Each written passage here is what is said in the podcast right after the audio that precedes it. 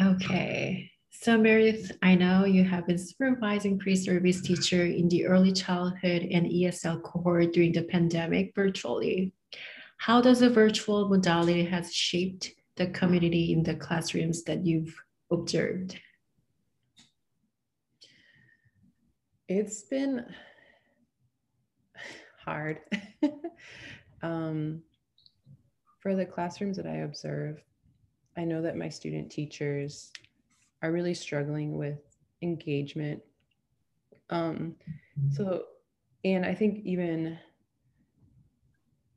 they struggle with like having a humanizing presence. I think one of my teachers, student teachers, talked about she was so relieved to go do a home visit mm-hmm. and drop off materials because she felt like the students didn't realize that she was a real person behind the screen.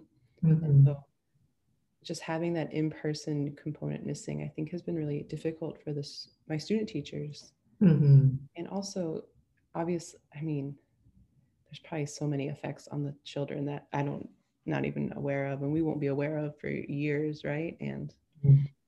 I think community has been really different because they're in these people's houses and I mean, their houses, some of their student teachers work with children who are homeless and different environments. And mm-hmm.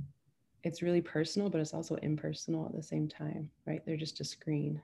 Um, uh, yeah, I don't know. I think it's been really difficult. And I think all my student teachers have been struggling with feeling uh-huh. like they know their students and their students know them. Uh, last one year was pretty difficult time and challenging, crazy time for many educators to build those community. Um, and could you share what platform have they used as student teachers you supervised? Uh, yeah, I think most of them use Zoom or um, I think Google Classroom, but I think Google Classroom uses Zoom. I'm not sure. I think it's all Zoom. Mm-hmm. Um,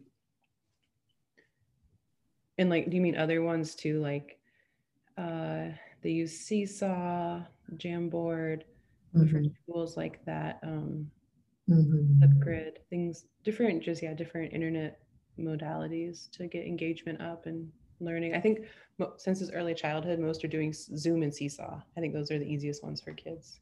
Right. Yeah. And I heard that Zooms are more for synchronous learning time and Seesaw are more for Seesaw is more for asynchronous learning yeah. And um, even though there are a lot of difficulty challenges um, and you know modality limited modality that we had, I still believe we still believe there are some good parts that we have observed within this time. And could you share what have been better than you expected when you were supervising your student teachers?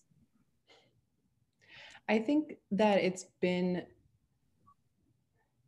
yeah, I guess I focus on the bad parts right away. There's That's been good things. Um, and I think for the student teachers, particularly, I think it's been good for them to focus on different ways of disrupting like pedagogy and different like teacher actions. I think that's something we focus on a lot in seminar is like disrupting white supremacy in schools.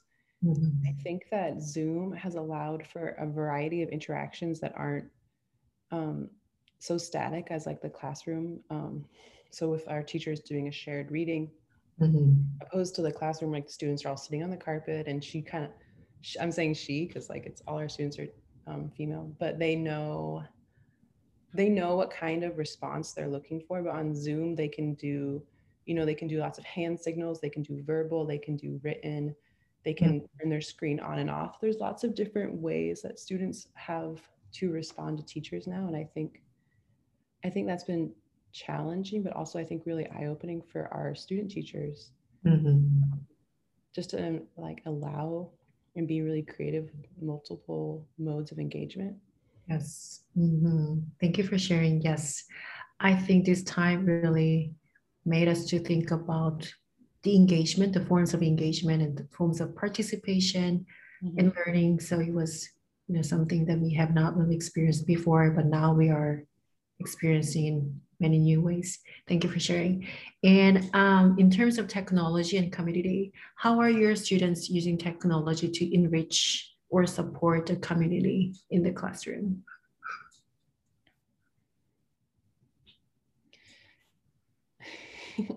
my student teachers have to use technology to access their students. So they're using Zoom and Seesaw, um, Google Slides, things like that. I think something that's funny I've noticed is Bitmojis, um, which I don't know. You could probably do like a whole paper on like why people are suddenly using Bitmojis so much in teachers because it's like a like a cartoon version of them, but they have it all over their slides. I think I always, I never question why. It's really interesting. Mm-hmm. yeah, and then um, I think I observed one lesson where the students were even creating their own Bitmojis of themselves to like express different emotions. So I don't know, it's just interesting. So use that a lot. Um, what was the other one I was gonna say? Mm-hmm. I think when I was a teacher, we did this a lot. We would do videos of books, but I've been seeing that also a lot of instead of reading a book on the screen, the teachers will just show a video. Mm-hmm. Um, which I don't love, but I think anything that keeps the students' eyes moving and mo- looking at the screen, they want to encourage that. And so they do videos a lot. Mm-hmm. Mm-hmm. So I think I think they've been harnessing technology more to keep students engaged. Uh-huh. Like just trying to be creative in all these different ways. Yeah. That is